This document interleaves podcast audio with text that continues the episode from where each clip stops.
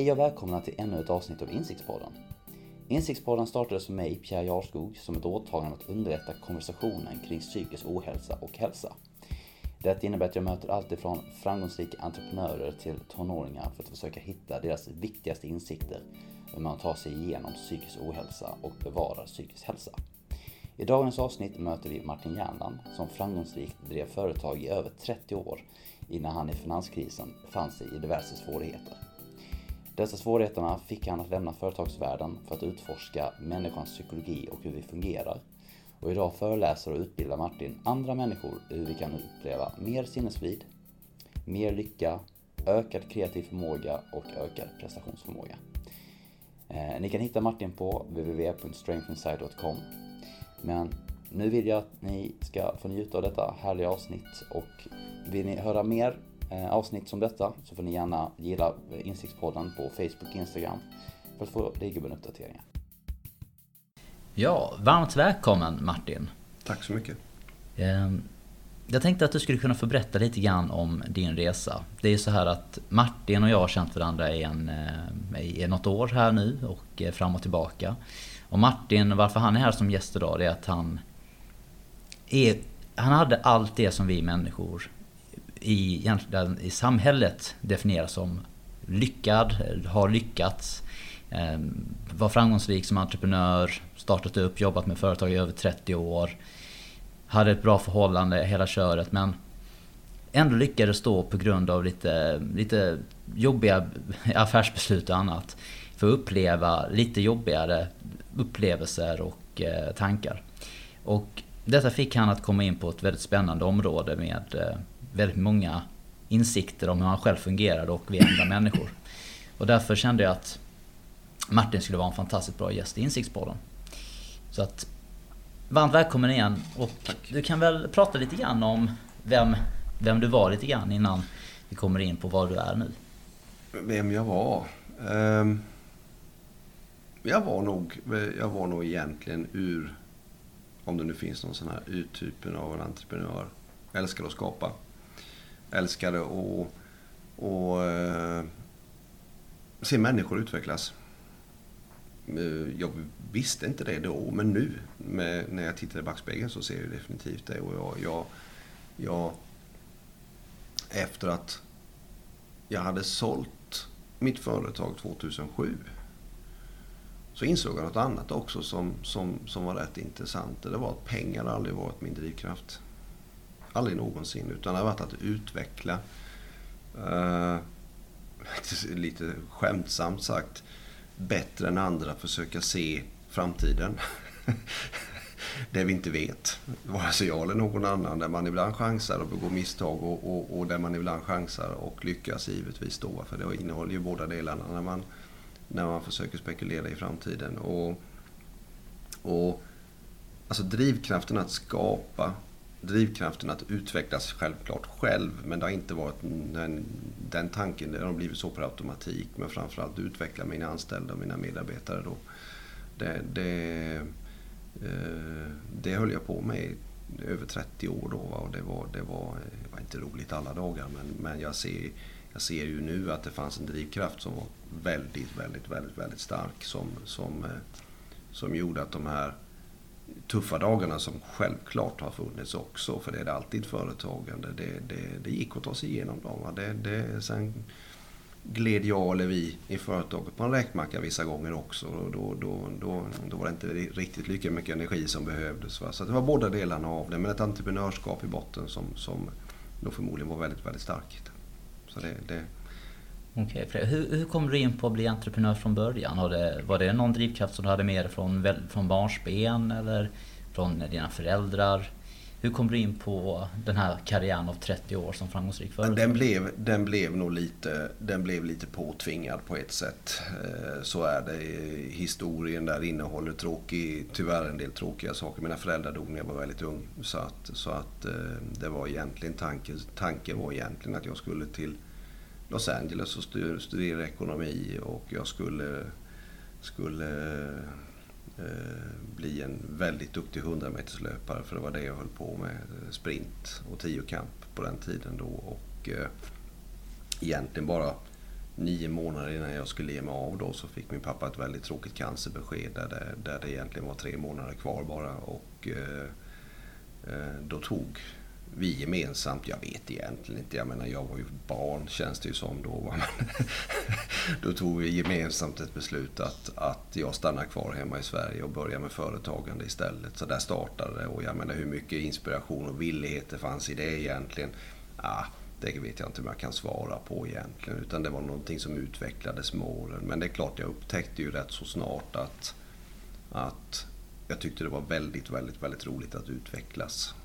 Och det är klart, då ser man ju fler anställda, högre omsättning, mer marknader och så vidare. Då. Det kan ju tyckas som att man jagar efter det materiella när man tittar på det. Va? Men det, det, var inte det det handlade om utan det var, det, det, var att utveckla. Och sen får man ju det andra på köpet. Jag menar, det, det säger att pengar aldrig har varit en drivkraft. Nej, jag, jag gav mig ju själv möjlig, förmånen att tjäna pengar därför att jag tyckte det var kul att driva företag och gjorde det bra. Så då kom ju det som ett resultat av drivkraften, inte tvärtom.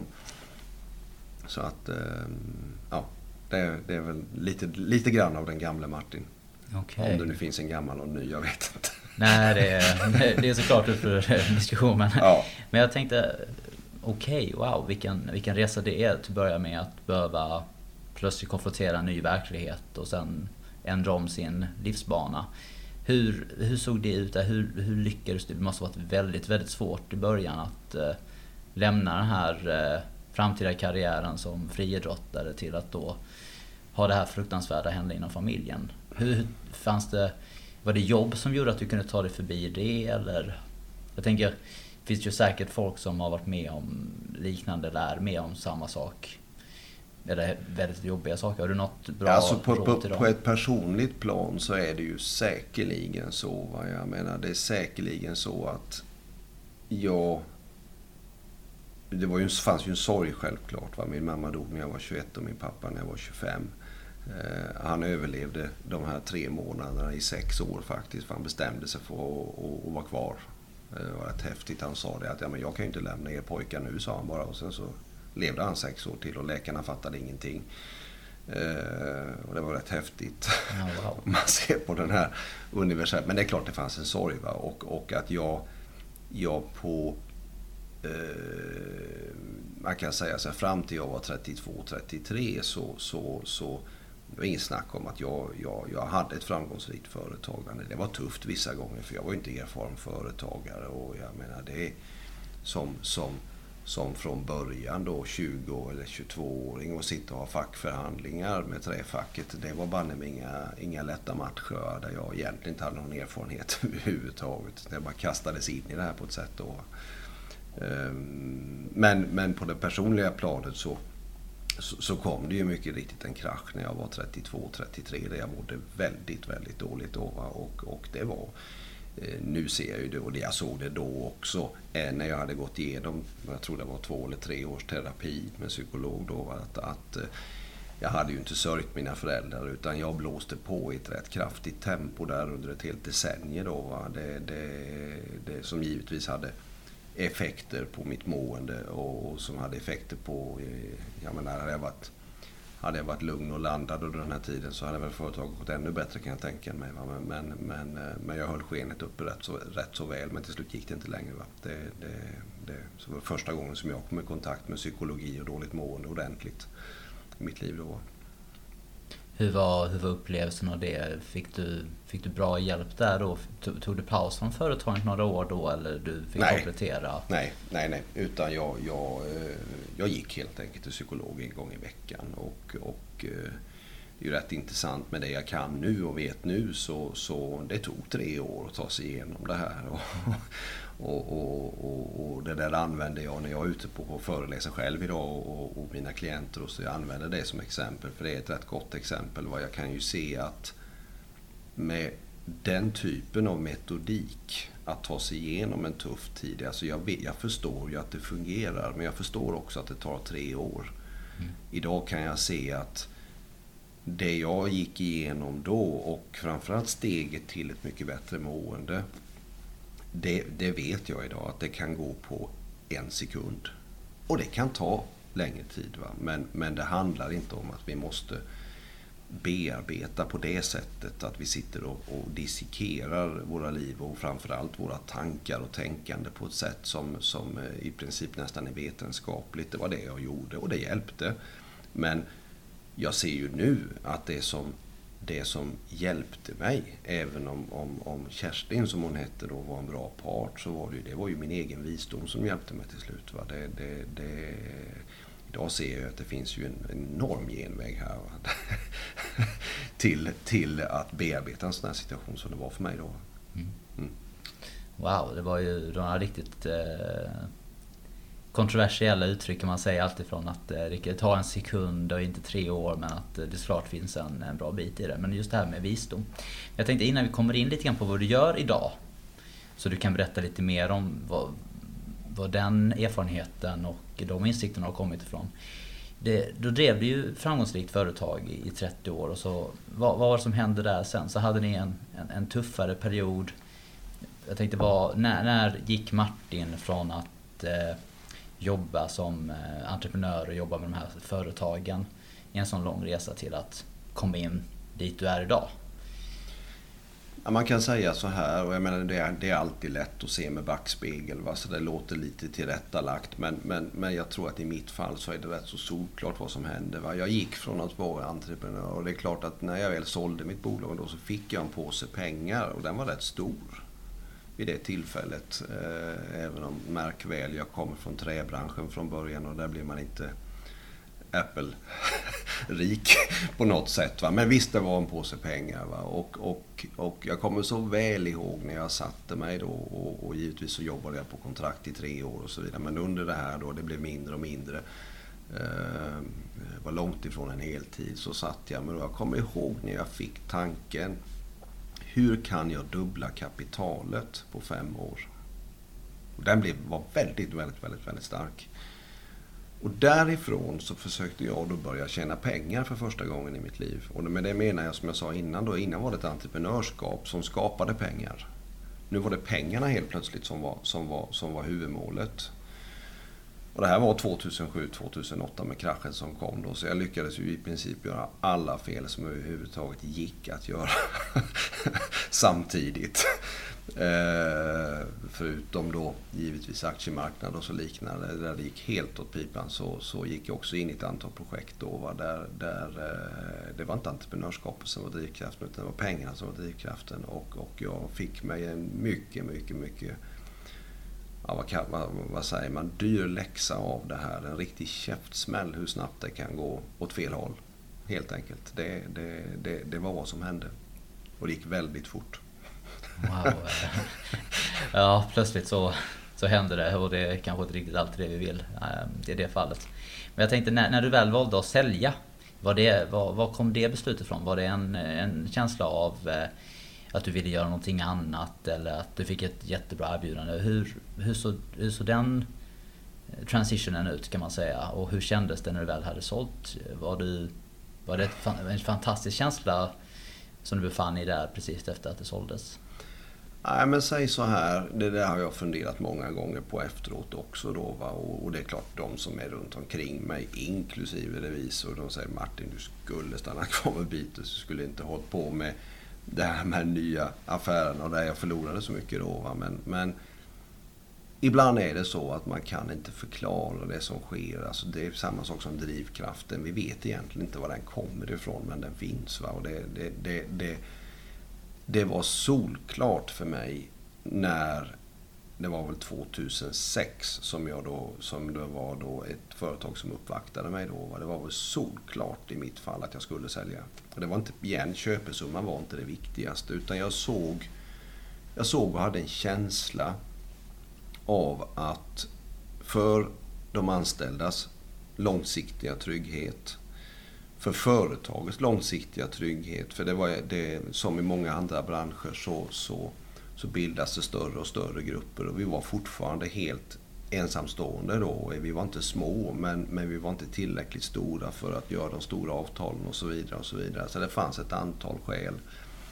Och Men jag säger det igen, framförallt den här känslan att ska du sälja någon gång Martin så är det läge nu. Va? Det, det, det, och det där, den där går inte att förklara alla gånger. Va? Det, det, eh, det gör inte det. Va? Det, det, Eh, så jag kan egentligen inte... Det fanns absolut relevanta skäl.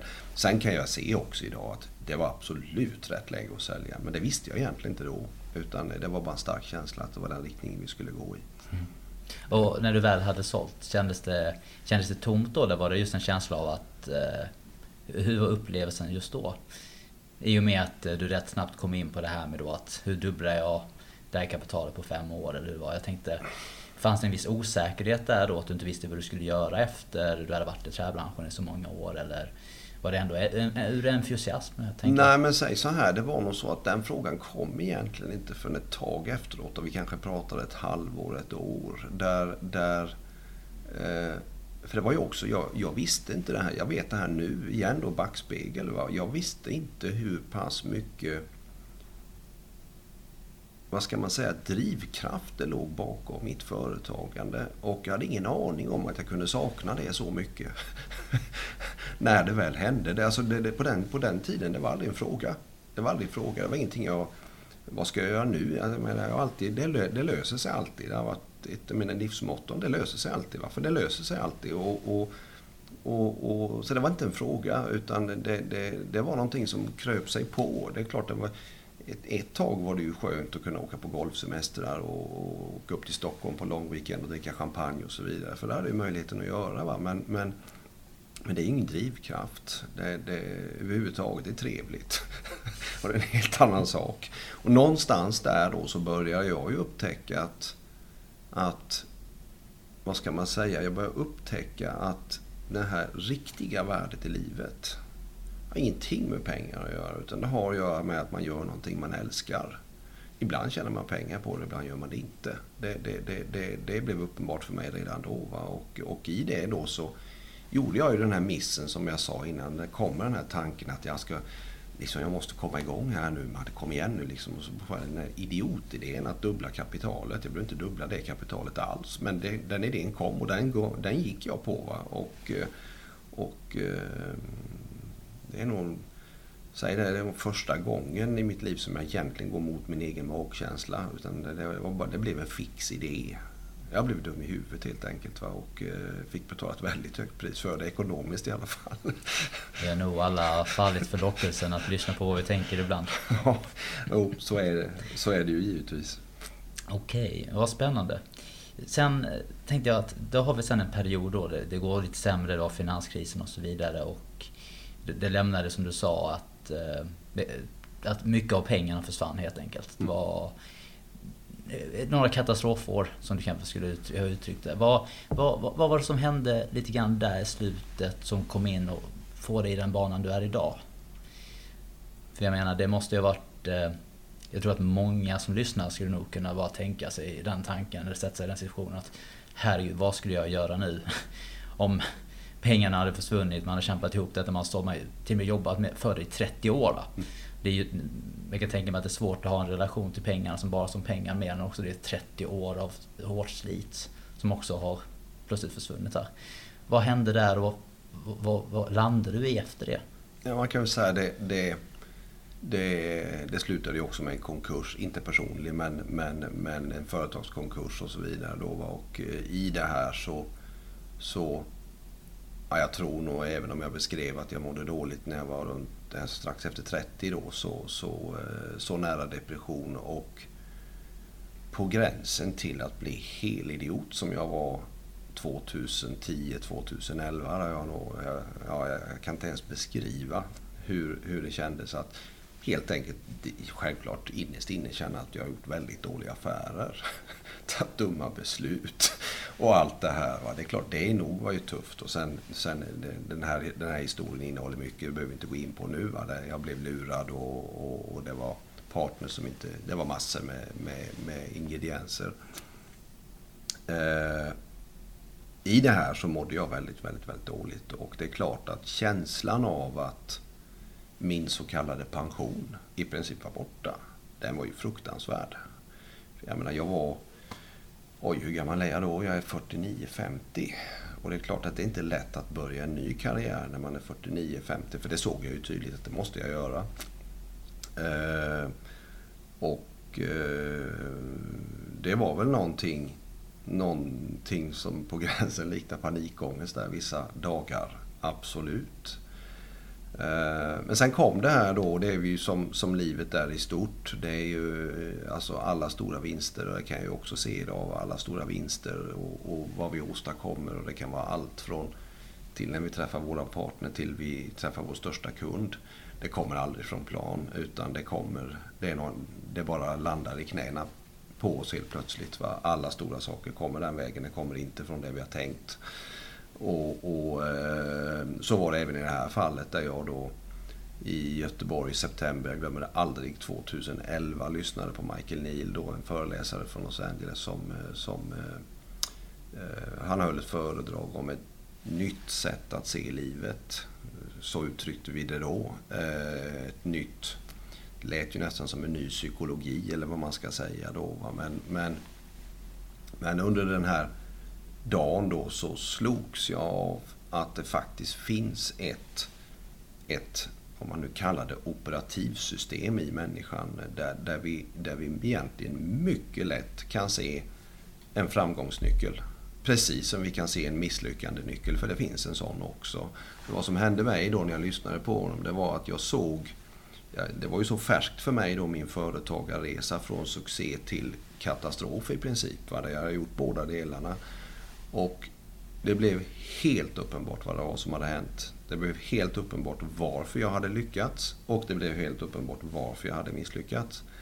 Och det hade jag ingen aning om att det fanns en, om man nu kan kalla det mental nyckel eller, eller hur man nu ska uttrycka det här då bakom det här. Va? Att, att, att det finns, det är fel att säga ett recept men, men, men någonting som liknar ett recept hur man ska lyckas i livet. Va? Det, det, det, nu ser jag ju lätt att det finns det. Va? Eh, eh, och, och eh, det där blev jag ju helt, helt ja, hookad som jag uttrycker det på det här då. Va? Så att, eh, vad jag har gjort sedan dess egentligen det är att jag under fem år utbildat mig i det här då för att eh, kunna självklart arbeta med det, vilket jag gör idag. Eh, men jag säger också då utveckla och hjälpa andra människor så mycket som det överhuvudtaget är möjligt. För att jag har sett på alla områden under alla omständigheter att det här det är faktiskt så att det finns en nyckel, nyckel eh, i hur vi upplever livet, hur vi lyckas och hur vi misslyckas.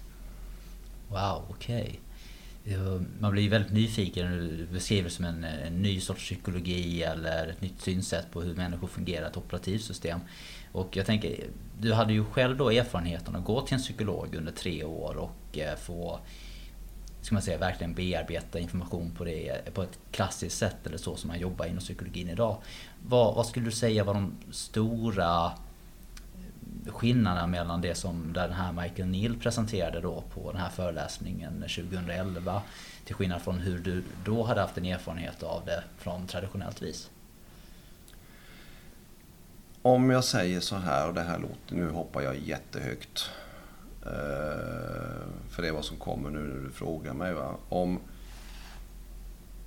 Skillnaden mellan det här som, som, som, som jag nu kan och pratar om och delger, eh, delger andra människor. Det är att hela vår upplevelse av livet skapas av våra tankar. Och Det innebär kortfattat att, tar vi nu det här hemska som hände när mina föräldrar dog när jag var väldigt ung. Eh, jag gick hos en psykolog för att bearbeta det som hade hänt i tre års tid. Hade jag sett då att det enda som vad det egentligen handlade om, det var mina egna tankar om mina föräldrars död. Att allt kom ifrån mig.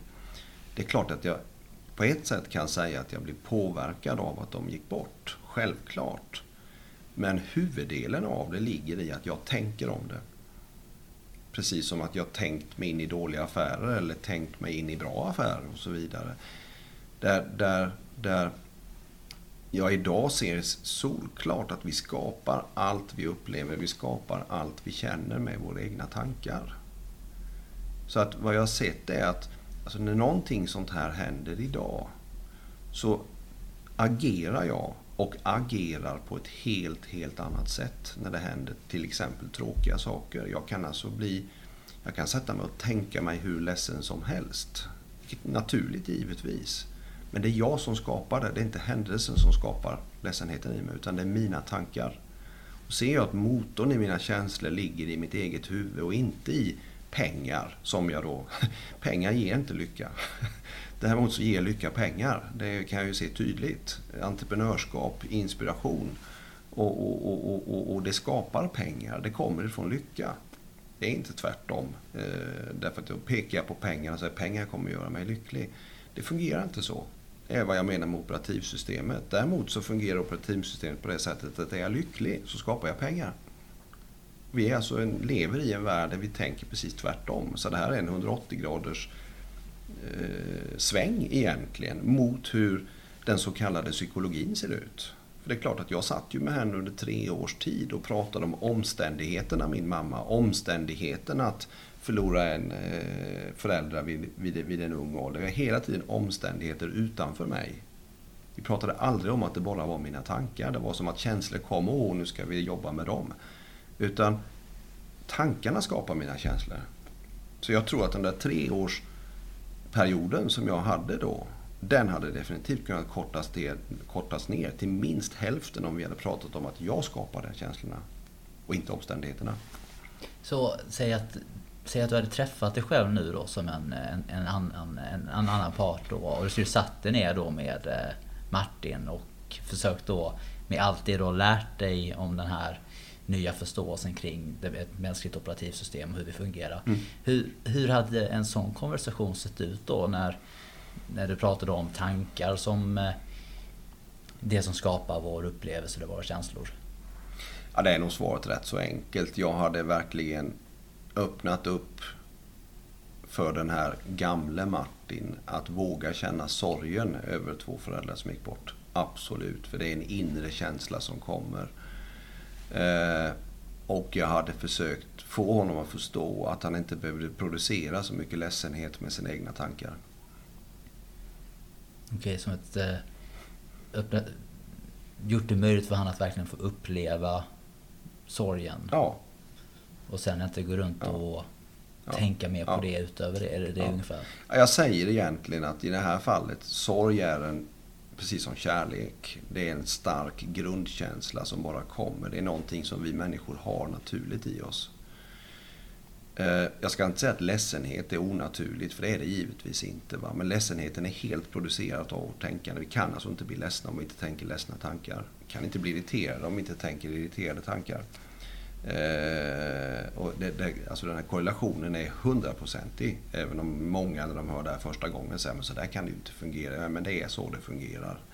Eh, sorgen är en naturlig känsla precis som kärlek. Vi kan alltså inte produ producera kärlek. Vi gör försök att producera kärlek. Men, men och det håller så länge vi tänker på det. Men slutar vi tänka på det så känner vi inte kärlek längre. Va? Det, det, så vi kan försöka producera.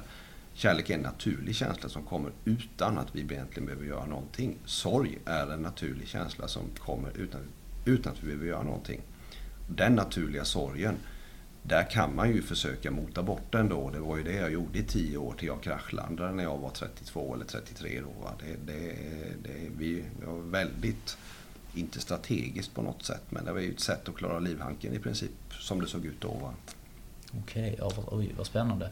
Så att för de som då är kanske just nu sitter hemma och lyssnar på detta som antingen inte mår bra eller har kanske en, ett barn eller en partner eller en vän som känner sig sorgsen eller ledsen eller nedstämd. Vad, eh, I och med att du arbetar med den här typen av frågor, vad, vad skulle du ha för råd till dem? Vad, vad, vad kan de göra för att inte då kanske hela tiden diskutera omständigheterna, eh, vad den här personen Eh, upplever just nu som att de har blivit av med jobbet eller blivit lämnade av sin flickvän. Vad, vad hade du gett dem för råd?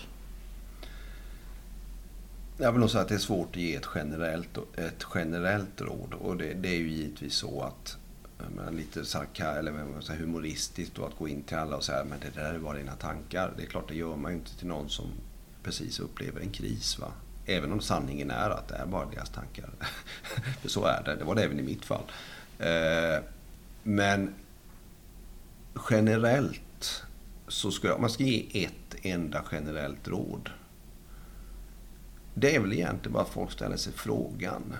Hur mycket har mina tankar med det här att göra? Så skulle jag nog uttrycka det tror jag. Hur mycket har mina egna tankar med det här att göra? Om jag har ett... Och jag gör det, jag menar jag har hållit på med det här i fem år. Jag tror jag kan en hel del om det här idag. Va? Eh, jag menar, jag, det, nu, nu grälar jag väldigt sällan med min fru Anna. Men, men, men, men det är klart att jag blir irriterad vissa dagar, absolut. Och det är en ytterst relevant fråga att ställa till mig själv. Martin, hur mycket har dina tankar med det här att göra? Och det blir väldigt, nästan pinsamt vissa gånger klart att hon har ingenting med min irritation att göra. Utan det är mina tankar om henne eller situationen som har allt med saken att göra. Och, och, och det är liksom det fungerar hundraprocentigt på det här sättet. Men jag säger det är ingen hundraprocentare i livet. För jag, skulle, jag skulle inte vilja leva ett liv där jag aldrig blir irriterad. Trots att jag vet att det bara är mina tankar. För det är en krydda åt ena hållet. Va? Det är ju inget, det är inget eh, önsketillstånd. Men, men, men det är en del av livet. Va? Och, och, och jag tror att om människor bara såg hur mycket deras egna tankar faktiskt spelar roll i, i, i, i sitt liv. Det här handlar inte om tankestyrning utan det är bara att notera. Ah, det är mina tankar som är, håller på här för fullt. Va? Det, det, det är precis som den tanken vi pratade om företaget innan. Min tanke att, att jag ska dubbla kapitalet. Den låste sig så pass mycket så jag följde inte sunt förnuft. Jag gick med en skrikande magkänsla, Martin spring in i affärer som jag inte skulle gjort. Därför att jag, den tanken låste sig i huvudet. Jag låste huvud, eller den här tanken i huvudet. Va? Ungefär som att säga att han är dum. Han är dum eller hon är dum. Det är samma, alltså vi, vi har förmågan att låsa oss. Vi tror inte att det är tanken som låser oss. Men det är det. Vi tror att det är personen. Nej, men den där personen är dum. Jag vet min sann. Hon eller han sa det. Och så låser man ju den tanken att den här personen är dum. Eh, släpp förstår man att det är bara min tanke om den här personen. Då kanske man till och med upptäcker att den här personen bara hade en dålig dag när man träffar den personen nästa gång. Eller att, ja, den där personen kanske är dum. Jag vet inte.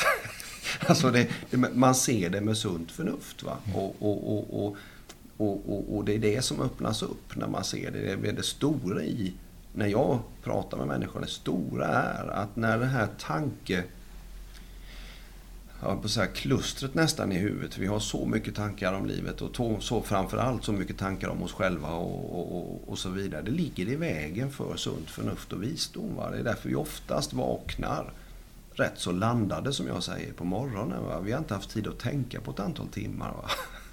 Även om det pågår processer. Men, men, men men, men, och sen kan det, det kan vara att en tanke dyker Ja just det, jag var irriterad på henne igår ja. Och så jagar man upp sig igen och så går man upp irriterad. För man kom på att man var irriterad igår men man vaknade banne med inte irriterad. Va? Igen, tankarna styr våra liv helt och hållet. Va? Vi ser inte, alltså generellt så ser vi inte det här. Va? Sen om vi påstår att tankarna spelar stor roll, ja det köper ju alla. Va? Men att det är en hundraprocentare, det, det är det som är skillnaden. Wow, vad intressant. Ja, du sa någonting där om eh, att tankarna kommer i vägen för sunt bundförnuft och eh, för visdom. För att det är klart när vi hör detta nu, jag kan tänka mig att jag och många lyssnare tänker lite grann samma sak. Så att okej, okay, om, om det är nu som att tankarna är det som styr hela vår upplevelse och de känslor vi har. Men hur, hur, vet jag då, hur skyddar jag mig då från att följa den här tanken in i det här dumma projektet? Vad, vad ska jag lyssna efter? Vad, hur navigerar man i en värld då när våra tankar är 100% av vår upplevelse och att det är lätt kanske att falla dit för en, en vilseledande tanke och säga vad, hur, hur skulle du säga? Vad, vad har du lärt dig om den biten? Jag vill generellt säga att vi kan inte komma ifrån att vi är tankestyrda ibland. Och det, jag menar, det är ju som jag säger, det är jättemycket som har hänt i mitt liv. Och jag, menar, jag är nästan glad för att jag blir tankestyrd ibland. Va? För att det, det, det, det, det är också att vara människa. Utan tvekan. Men generellt så... Jag vill säga att mer och oftare försöka hitta den här platsen där vi är lugna. Och nu kallar jag det platsen eller tillståndet där vi är lugna och nu menar inte jag att vi sitter ner, utan jag menar att vi är lugna i huvudet. Och, och skulle jag beskriva det på något sätt så, alltså vi är i princip tränade sedan barnsben att vara analytiskt tänkande. Och där det analytiska tänkandet har hyllats och hyllas fortfarande något enormt, vill jag påstå då. Va? Men det analytiska tänkandet leder oss inte någonstans. Det, det jag brukar ställa det på seminarier, det, är ju rätt, det låter ju som en provocerande fråga, men hur många är det här som har hittat en lösning på ett problem när ni tänker på det? Och det räcker, jo, men jo, alla räcker upp handen och ska ge exempel. Nej, nej, nej vänta nu, säger jag. Vänta. När ni tänker på problemet, är det då lösningen har kommit? Det har ingen kunnat ge fortfarande under de här fem åren. Och det är över tusen människor som har lyssnat på mig. Va? Där, där det är ingen som har kunnat ge ett exempel på det. Nej, för det går inte. Vi kan inte få lösningen på problem när vi tänker. Vi får lösningen på problemet när vi har slutat tänka. Och förstår man bara det så har man halverat sin, sin omloppstid, på att säga, till, alltså sin, sin tid till att lösa problem. Vi är alltså upplärda att tänka på saker och ting. Svaren ligger aldrig där, de ligger när vi slutar tänka. Det är därför vi vaknar lugna på morgonen, oftast om vi inte haft en dröm eller taskig sömn eller vad det kan vara. Men, men, men, men alltså, det är därför vi när, vi, när vi inte tänker, då får vi svaren. Nu vet jag faktiskt inte om jag svarar på din fråga. Jag känner att jag spånar ur här helt nu, men, men gjorde jag det? Ja, jag tror på sätt och vis. Men jag tror att vi kan, vi kan absolut kanske göra det ännu klarare för de som, eh, som lyssnar delvis. Så att, så, så att vi lever i en, en värld av tankar så att säga. Och, eh, och, och, du säger lite grann att lösningar till våra, till, till våra tankar och våra problem som dyker upp ofta kommer till oss när, när vi är som lugnast. Det kan vara när vi vaknar på morgonen eller jag vet jag har läst någonting om att folk kommer på sina bästa idéer i duschen. Att, att det finns olika tillfällen när vi människor då har något sorts lugn. Och, men jag tänkte bara om allting är, är det då att vi, vi tänker naturligt mindre vissa perioder eller när, när kommer vi fram till, vad ska man säga, hur, hur skulle vi kunna sätta oss i ett läge där vi då bett, får bättre svar eller kan få mer tillgång till den här visdomen? Är det att försöka tänka mindre eller hur går man tillväga då för att, för att när man fastnar vid någonting att kunna hitta en lösning oavsett om det är ett gräl med ens partner eller vad jag ska döpa mitt företag till. Vad, vad, vad rekommenderar du att man gör där? Alltså det, det, det är så lätt att man gör det här till en teknik. Givetvis. Ja, men det finns inte någon. Okej okay, Martin, det där låter jättebra. Kanon, kanon, kanon. Vad gör jag nu? Vad ska jag ta med mig den här veckan? Vad ska jag ta med mig från det här seminariet och vad det kan vara? Eh, det är, och det är den gamla klassiska modellen att man ska ha en trepunktslista för att tänka mindre. Där har man en trepunktslista för att tänka mindre, då har man tre saker till att tänka på. Vad jag pekar på är att när vi inte tänker, då mår vi bra. That's it. När vi har slutat fundera på ett problem som kommer lösning, så kommer lösningen. That's it. Och jag säger öppna upp för möjligheten att svaren på, det kan vara ett affärsproblem, det kan vara ett relationsproblem, det kan vara ett karriärsproblem om du nu funderar på om man är yngre och funderar på vad man ska göra och så vidare. Va?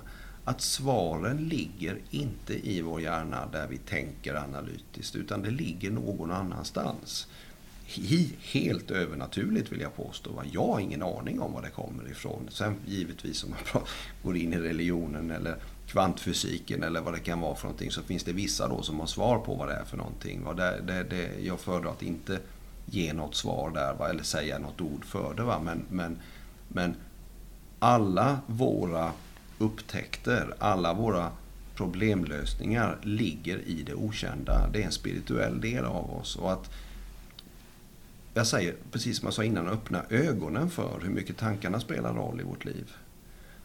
Så tycker jag också att vi ska öppna ögonen för att lösningarna kommer från det okända.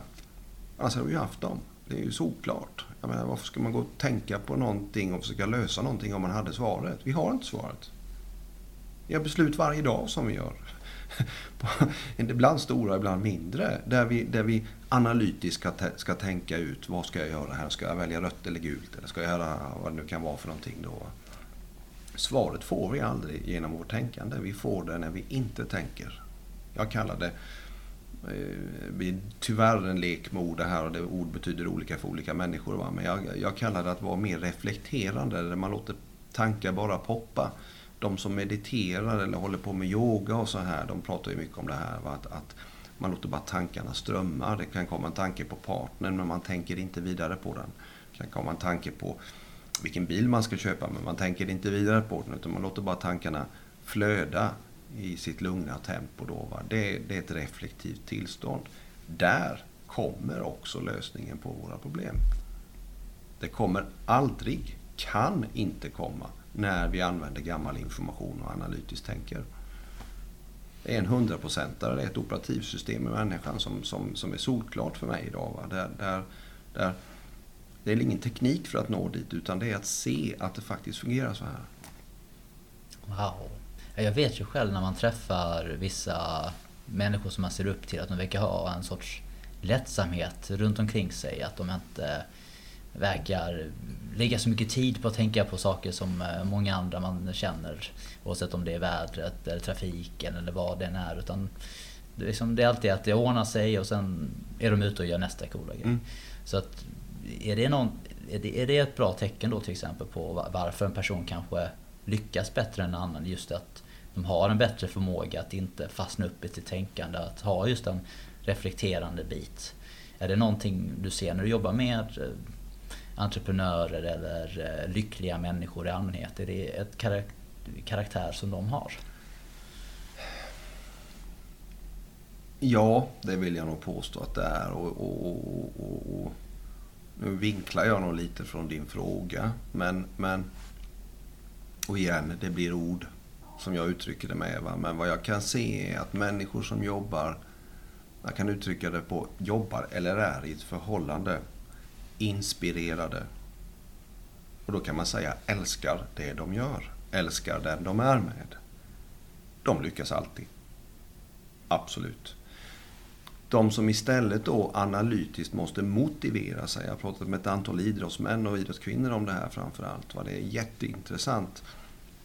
Där det finns till exempel någon som håller på med golf eh, och är fast beslutna att de ska lyckas med De ska ut på touren och de ska tjäna pengar och, och, och, och så vidare. Då. Jag har en, det är faktiskt en gemensam bekant till dig och mig, som, som, som eh, hade ett samtal med då. Han var så fast på, men han lyckades inte. Och jag ställde frågan till honom eh, på, på, på ett, på, på ett eh, espresso house. Alltså, men vill du verkligen göra det här innerst inne? Och där avslutade han sin golfkarriär. han hade byggt upp en idé om att han skulle vara golfproffset. Precis som jag byggde upp en idé om att jag skulle tjäna dubbelt så mycket pengar. Och det verkar ju helt relevant. Jag menar, vem vill inte tjäna eh, fördubbla sitt kapital? Det är ju hur relevant som helst. Och för honom var det hur relevant som helst att vara ett golfproffs. Men vad som visade sig när man verkligen tittar på vad vi håller på med då, i hans fall, i mitt fall, så saknades inspirationen. Och den bär oss i livet. Det är den som får människor att lyckas. Inspirationen, eller om man nu ska göra det enklare att förstå, att man älskar det man håller på med. Och älskar man det man håller på med så behöver, då behöver man inte förklara för sig själv varför man håller på med det. Man behöver inte motivera sig själv, man gör det på automatik. Jag tycker det är utomordentligt intressant att titta på det här. Jag, menar, jag har gått på Handelshögskolan i, i, i Stockholm. För jag gick ju inte min utbildning så att säga innan jag blev företagare. Jag kastades in i mitt företag. Jag har gått kurser i att motivera mina anställda. Vad det innebär egentligen? Det innebär att jag måste ge dem ett motiv för att arbeta. Och det låter ju hur tråkigt som helst egentligen när man tittar på det. Jag måste ge dem ett motiv för att arbeta. Jag kan ju se att ibland så gjorde jag det här. Jag gav dem ett motiv för att arbeta eller att vi skulle ta en ny marknad eller vad det skulle vara. Jag var analytisk och jag kunde presentera siffror och så vidare. Då. Det var väldigt ofta som det fungerade halvbra när vi sen skulle göra affärerna och mina, mina anställda skulle plocka upp efter mig så att säga då, för jag var den som var ute och sålde. Däremot när jag kom från inspiration då kunde jag egentligen säga vilka dumma grejer som helst. Jag kunde i princip ta felaktiga beslut. Men vi löste det ändå fantastiskt i slutet. Och de gjorde exakt vad de skulle efter bästa förmåga. Bättre än bästa förmåga. Därför att jag, jag ledaren i det här fallet, då, det behöver inte vara ledaren, men i det fallet var det så. Ledaren gick, agerade i inspiration. Och då behöver man inte ens förklara för de anställda varför man ska göra på ett visst sätt. De bara hänger med. Det är som när vi gick i skolan. Jag menar skillnaden mellan en inspirerad lärare och en som inte är det är enormt stor. Enormt stor. Jag, alltså inlärningseffekten för barnen är 15 gånger större för läraren är inspirerad. Det är vetenskapligt bevisat. Så att det är samma sak med ledarskap. Om jag kommer hem och är inspirerad till min fru, ja, det går 15 gånger fortare att få henne dit jag vill. än om jag kommer hem och ska motivera någonting som vi ska göra. Det, det, det, det, är en enorm skillnad. Och, och inspirationen, det är samma sak där. Den finns inte när vi tänker analytiskt. Den finns när vi är i ett reflekterat, reflekterande tillstånd. Så det är igen det här analytiska tänkandet som jag försöker sticka hål på. Om man nu försöker sticka hål på en ballong så är det just den. Va? Det analytiska tänkandet, processtänkandet som vi håller på med dagligen. Eh, och jag säger inte ta bort det, men minska det. Minska det. Hur tror du att saker och ting hade urartat sig om, om du visste detta innan du sålde företaget? Alltså i den vevan när du fortfarande jobbade med eh, trä, i träindustrin och eller du stod där inför att du skulle sälja inför en finanskris. Hur tror du, hur tror du att du hade gjort saker och ting annorlunda? Jag är säker att du måste ha tänkt på det någon gång att ah, kunde jag inte ha lärt mig detta för fem år sedan? Nej, men just det tillfället så hade jag inte gjort något annorlunda för att jag var, jag var i det rätta tillståndet då. Det kan jag tydligt se. Det hade inte förändrat någonting. Tittar jag på hela min företagarkarriär så är det ju oändligt många misstag som jag hade undvikit. Om jag hade vetat om det här. Utan tvekan. Utan tvekan. Men mina om man nu kan kalla det succé, låter så, så högmodigt, men, men, men, men mina lyckanden och succéer som jag har gjort, de kom från den här platsen, jag, eller det tillståndet som jag försöker be, beskriva. Det var det som blev så uppenbart för mig. Jag, menar, jag är uppväxt på landet, jag har, eh, går, har gått mycket ut i skogen och, och gett mig sådana här stunder av, av, av lugn kontemplation, som jag säger då, där, där, där jag liksom har försökt landa ner i mig själv och inte gå runt och analytiskt tänka då. Va? Och, och eh, det är ju därifrån eh, alla mina bra beslut kommer, va? utan tvekan. Utan tvekan. Ja, jag kan själv se det själv i mig själv och eh, jag är säker på att många av våra lyssnare också har fått någonting intressant att tänka på i form av när de får sina bästa idéer eller varför de känner sig så väl som de känner sig i vissa tillfällen när de inte har så mycket tankar. Mycket intressant. Jag tänkte innan vi eh, börjar avrunda lite grann. För de som nu eh, tycker att det här verkar som eh, någonting de skulle vilja utforska mer. Den här nya psykologin bakom den mänskliga upplevelsen eller det mänskliga operativsystemet. Var skulle du peka dem? Vad kan folk, hur folk, kan folk komma och lyssna på dig till exempel? Hur, hur kommer man i kontakt med er med detta? Ja, alltså det går ju, googlar man på Martin Jernland så hittar man en del. Men det är, det är ju vad jag håller på med då. Vad jag håller ett antal seminarier. Eh, håller utbildningar för företag. Eh, är det någon som är intresserad att ha mig som föreläsare på ett företag eller en organisation eller vad det kan vara, absolut. Eh, som det är nu så håller jag på mycket med, med eh, eh skola faktiskt. Eh, jag lägger nästan nära nog hela min tid på skolan nu där jag sitter och, och försöker få ihop ett skolprogram som jag hoppas eh, kommer komma ut. Där, där eh, barn och ungdom får lära sig det här från grunden. För det kan jag ju säga att är det någon någon fras som jag har i huvudet och den här gången är det inte en dålig idé att att, eh, att jag ska fördubbla mitt kapital som det var den gången det gick åt pipan. Utan det här är en, det är, det är en väldigt, väldigt, väldigt stark erfarenhet av den här resan jag har varit på när det gäller det här. Så är det att oj, om barn kunde få lära sig det här från starten i livet. Och jag kan se på mig själv, oj om jag hade vetat om det här när jag var 15 eller 12 eller 11 då hade mitt liv sett helt annorlunda ut. Ehm, jag, jag, jag kan givetvis inte garantera att det hade sett mycket, mycket bättre ut på det sättet. För det vet jag ju givetvis inte. Va? Men jag kan ju konstatera lätt hur den här kunskapen om hur, hur människans sinne fungerar, det operativsystemet som vi har liggande, hade guidat mig i helt andra riktningar Eh, i, i viss, viss, vissa gånger i mitt liv. Det, det, det, är ingen tvekan. Så att, eh, det går att googla på mig. Det finns andra. 3P kan man googla på. Man hittar inte sådär jättemycket i Sverige än. Det här kommer att komma med stormsteg utan tvekan. Det finns böcker på, sven, på svenska eh, som man kan köpa. Det finns eh, eller det finns det, de som pratar om någonting väldigt långt bort. Jag har ett litet bokförlag som heter ibooks.se. Där finns det böcker man kan gå och läsa. Det finns böcker för barn och tonåringar. Det finns böcker för business. Och det finns för golf, sport eh, på svenska. Eh, så att där kan man få lite.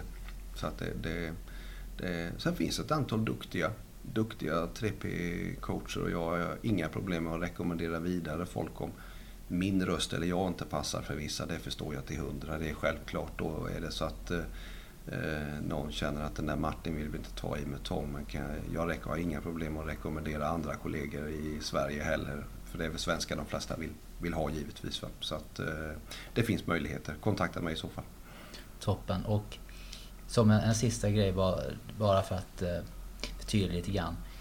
För jag tolkar lite grann som dig att implikationerna på att förstå detta handlar inte, är inte bara stora för de som inte mår så bra eller har det jobbigt just nu hemma eller eh, har en negativ period. Utan det är även de som lyssnar som det går bra för och som skulle vilja få ännu bättre idéer i sina verksamheter och motivera sina ledningsgrupper på ett eh, inifrån och utsätt istället för genom att kasta massa analyserande och smarta idéer på dem. Är det är det rätt förstått? Ja, definitivt. Och, och jag menar, det, det, ju, det, går ju inte att komma ifrån att vi, vi söker ju gärna specialister när vi, när vi söker någon. Va? Oavsett vad vi håller på med. Det kan vara sjukdomar, det kan vara... Och idag, vi nu pratar om någon form av personlig utveckling här. Va? Och, och, och jag vill nog säga det, det svåraste som jag har när jag är ute och säljer in det här, det är att jag inte är specialist på ett specifikt område. och, och, och och, och, och, och, varför jag säger så det är att jag pratar om någonting som finns i oss i grunden, det mänskliga operativsystemet. Och det innebär att, det innebär att en mycket framgångsrik företagare till exempel, som faktiskt inte har, upplever sig ens ha några problem i livet. När den personen, givetvis så lever ju den här personen mycket i paritet med det jag lär ut. Självklart är det så. Va? Men den personen kan ta fyra, fem steg framåt på ett sätt som är helt makalöst. Va? Det, det, det, jag kan, jag, har vi någon minut till? Absolut. Jag, hade ett, jag har ett väldigt, väldigt bra exempel där, där eh, faktiskt en av mina första klienter, en, en, en, en företagare i Malmö då som som eh, hyrde mig för ett år till och med. Det är inte många som gör det, men han gjorde det då. Va? Och, och efter ett år så sa han till mig så här. Vi, hade en, vi, hade en, eh, tog en fika hemma hos mig då. Och så sa han så här. Eh, jag hade lämnat ett, en, en offert på ett halvår till, vilket han hade frågat om. Och så sa han, vi sammanfattar det här. Och så sa han, ah, du, jag, jag har faktiskt tänkt till, sa han. Jag tror inte att det här passar mig så där jättebra. Det känns inte som det har gett så mycket, sa han då. Och jag satt fullständigt som en fågelholk för jag visste ju lite vad som hade hänt. Och, och så här, kan du förklara det då? Så jag liksom, nej men det känns liksom det du pratar om, det är så diffust. För det är diffust det här. Det är diffust det vi pratar om. Och, och, och så här, men vänta här nu, sa han. Eh, eller sa jag till honom då liksom, du, du har gått ner från 13 till 8 timmars arbetsdag. Ditt företag omsätter mer. Ni har en högre vinst, du bråkar inte med dina barn längre och du har en blomstrande relation med din fru som du tänkte skilja ifrån. Och våra samtal har ingenting med det här att göra. Ah, ah, det, ja, det kan ju ha lite med det att göra, sa han då. Sa han då. Alltså, hans, från ett mycket, mycket bra liv så ja, det var som en, att se en raket flyga iväg till ett liv som man inte ens trodde var möjligt för ett år sedan. Då, va? Och varför jag tar det som exempel, det är att när vi väl ser det inre operativsystemet så är det så självklart för oss. Det är inte jag som har lärt någon. Jag lär inte mina klienter någonting utan jag öppnar ögonen på dem, för dem för någonting som redan finns. Och det gör tyvärr att jag får aldrig credit för det här. Egot i mig skriker vissa gånger för att, för att jag kommer inte med något recept på det sättet. Utan jag öppnar upp någonting som redan finns. Och det är det jag menar med det mänskliga operativsystemet då. Att han trodde ärligt inte att våra samtal hade någonting med det att göra. Sen när vi diskuterade så förstod han, ja ah, just det, jag har fått lite insikter på olika områden här ja. Men det kommer ifrån honom. Det är inte jag som planterar i, hur liv, i honom hur livet är, utan jag öppnar upp så att han ser hur livet är. Va? Det är en väldigt, väldigt, väldigt stor skillnad.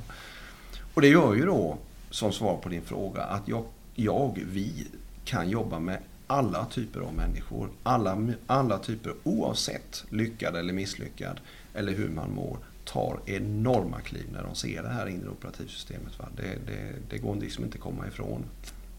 Och det är klart att jag marknadsför mig nästan som en gårdfarihandlare när jag säger jag har allt. men, men, men det finns en viss sanning i det. Va? Det, det, det, spelar, det spelar ingen roll. Inte ålder, inte ras, inte religion, inte omständigheter eller misslyckanden eller lyckande. Alla alla tar steg när de ser det här. Va? Sen givetvis så är det ju olika stora steg som folk tar. Självklart är det så. Va? Men, men, men eh, det här är någonting som alla har i sig och som alla skulle se mer av. Det är klart det är svårt att föreställa sig hur det inte skulle kunna ha positiva konsekvenser på ens liv och veta mer om hur man själv fungerar. Mm. Mycket spännande Martin och eh, jag tror jag pratar för alla som har lyssnat också att mycket intressant och eh, lärorikt. Och vilken intressant resa från att höra från ditt företagarliv och hur det har varit upp och ner allt från med föräldrarna till att eh, krascha ner i finanskrisen till att då sitta här och vara ett exempel på hälsa och prata om hur du själv har fungerat och hur saker och ting fungerar generellt ur ett mänskligt perspektiv. Tusen tack att du kom hit. Jag är jätteglad att jag fick komma. Tack så mycket.